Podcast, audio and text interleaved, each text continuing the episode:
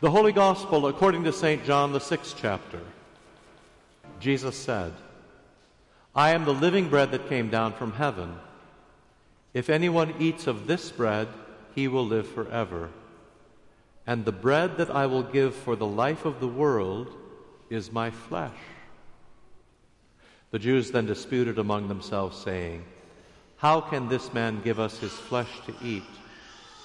So Jesus said to them, Truly, truly, I say to you, unless you eat the flesh of the Son of Man and drink his blood, you have no life in you. Whoever feeds on my flesh and drinks my blood has eternal life, and I will raise him up on the last day. For my flesh is true food, and my blood is true drink. Whoever feeds on my flesh and drinks my blood abides in me, and I in him. As the living Father sent me, and I live because of the Father, so whoever feeds on me, he also will live because of me. This is the bread that came down from heaven, not as the fathers ate and died. Whoever feeds on this bread will live forever. Jesus said these things in the synagogue as he taught at Capernaum. When many of his disciples heard it, they said, This is a hard saying. Who can listen to it? But Jesus, knowing in himself that his disciples were grumbling about this, said to them, Do you take offense at this? Then what if you were to see the Son of Man ascending to where he was before? It is the Spirit who gives life. The flesh is of no help at all. The words that I have spoken to you are spirit and life. But there are some of you who do not believe. For Jesus knew from the beginning who those were who did not believe and who it was who would betray him. And he said, This is why I told you that no one can come to me unless it is granted him by the Father. After this, many of his disciples turned back and no longer walked with him. So Jesus said to the twelve, Do you want to go away as well? Simon Peter answered him, Lord, to whom shall we go? You have the words of eternal life, and we have believed and have come to know that you are the Holy One of God. This is the gospel of the Lord. In the holy name of Jesus, Amen. I don't think that anybody has ever said that wisdom is overrated. You might criticize conventional wisdom or the wisdom of the crowd, but that's only because they're not genuine wisdom. True wisdom is always highly praised. It's just like a couple of weeks ago when Jesus said that his Father gives true bread from heaven. And even his skeptics replied, Sir, give us this bread always. Wisdom is as obviously good as a constant supply of bread. It's helpful, though, to be just a bit more specific. Wisdom isn't just some grand notion or some nice thought, it's very practical, in fact. Think about it this way think about wisdom as perspective and foresight. Perspective helps you to see what is and isn't important. And foresight helps you to know how things will play out. Perspective is gained, for instance, in those moments when you realize that the world is far bigger than you had thought. And foresight is that feeling that you've seen this before and you know what's going to happen next. Perspective lets you see the big picture. And foresight lets you see beyond the present moment.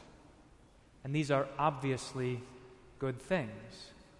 And when you see the portrait of wisdom painted in Proverbs 9, you really have to wonder why anyone would not pursue wisdom. Why wouldn't you accept the invitation to this beautiful house and this lavish feast prepared? Who would say no to wisdom? Then again, Proverbs is full of invitations from wisdom. Solomon seems to think that we must be reminded and encouraged and exhorted to pursue wisdom because for some reason we do not lay hold of it. For some reason, when the rubber meets the road, we're inclined to choose the invitation of folly over the invitation of wisdom. It's not that you think to yourself, I don't really want wisdom, but you may find yourself faced with what appears to be a better offer. That better offer is what Solomon calls simplicity. It is the easy way. It isn't simplicity in the sense of leading an uncomplicated, uncluttered, non busy, peaceful life. Those are good things. It's simplicity as in immaturity, naivety, shallowness. It is skating across the surface of life, taking things for granted, and never trying to get better. For the fool, there is no need to get better because everything is already great. For the fool, the only thing that matters is getting swept along by what everyone else does, or what you're supposed to do, or what feels right, or what's easy. What happens then is a tragic case of missing the forest for the trees. It's getting caught up in things that finally don't matter. If you lack perspective and foresight, then little things seem big and big things seem little, and you cannot see beyond the present moment. But the danger of neglecting wisdom is not just that you might miss out on the important stuff in life. It's actually much graver than that. Because there are really two kinds of wisdom worldly wisdom and godly wisdom. Worldly wisdom is the perspective and foresight that span this life, even, but finally stop at death. Worldly wisdom is good for success and happiness and accomplishment. And you can see all kinds of folks who have worldly wisdom, who have the perspective and the foresight needed to do well in life. But worldly wisdom cannot see beyond this world or past the grave. On the other hand, godly wisdom is not just having 80 or 90 years in view, but eternity. It's not just having success and happiness in view, but righteousness and holiness. This is what Jesus meant when he said a few weeks ago do not work for the food that perishes, but for the food that endures to eternal life. The reason everyone loves the food that perishes is because it's attainable. You can fill your cupboards and you can fill your stomachs and be proud of your work. But remember what God said in the parable about the man who thought that he had it made. He said this Fool, tonight your soul is required of you. And the things you have prepared, whose will they be? But ultimately, isn't, it isn't just disappointment about lost time that the fool suffers. Because what you miss in simplicity is much, much bigger. What you miss in simplicity is nothing less than the love of God. A shallow life means a shallow understanding of God's love. This is really the key.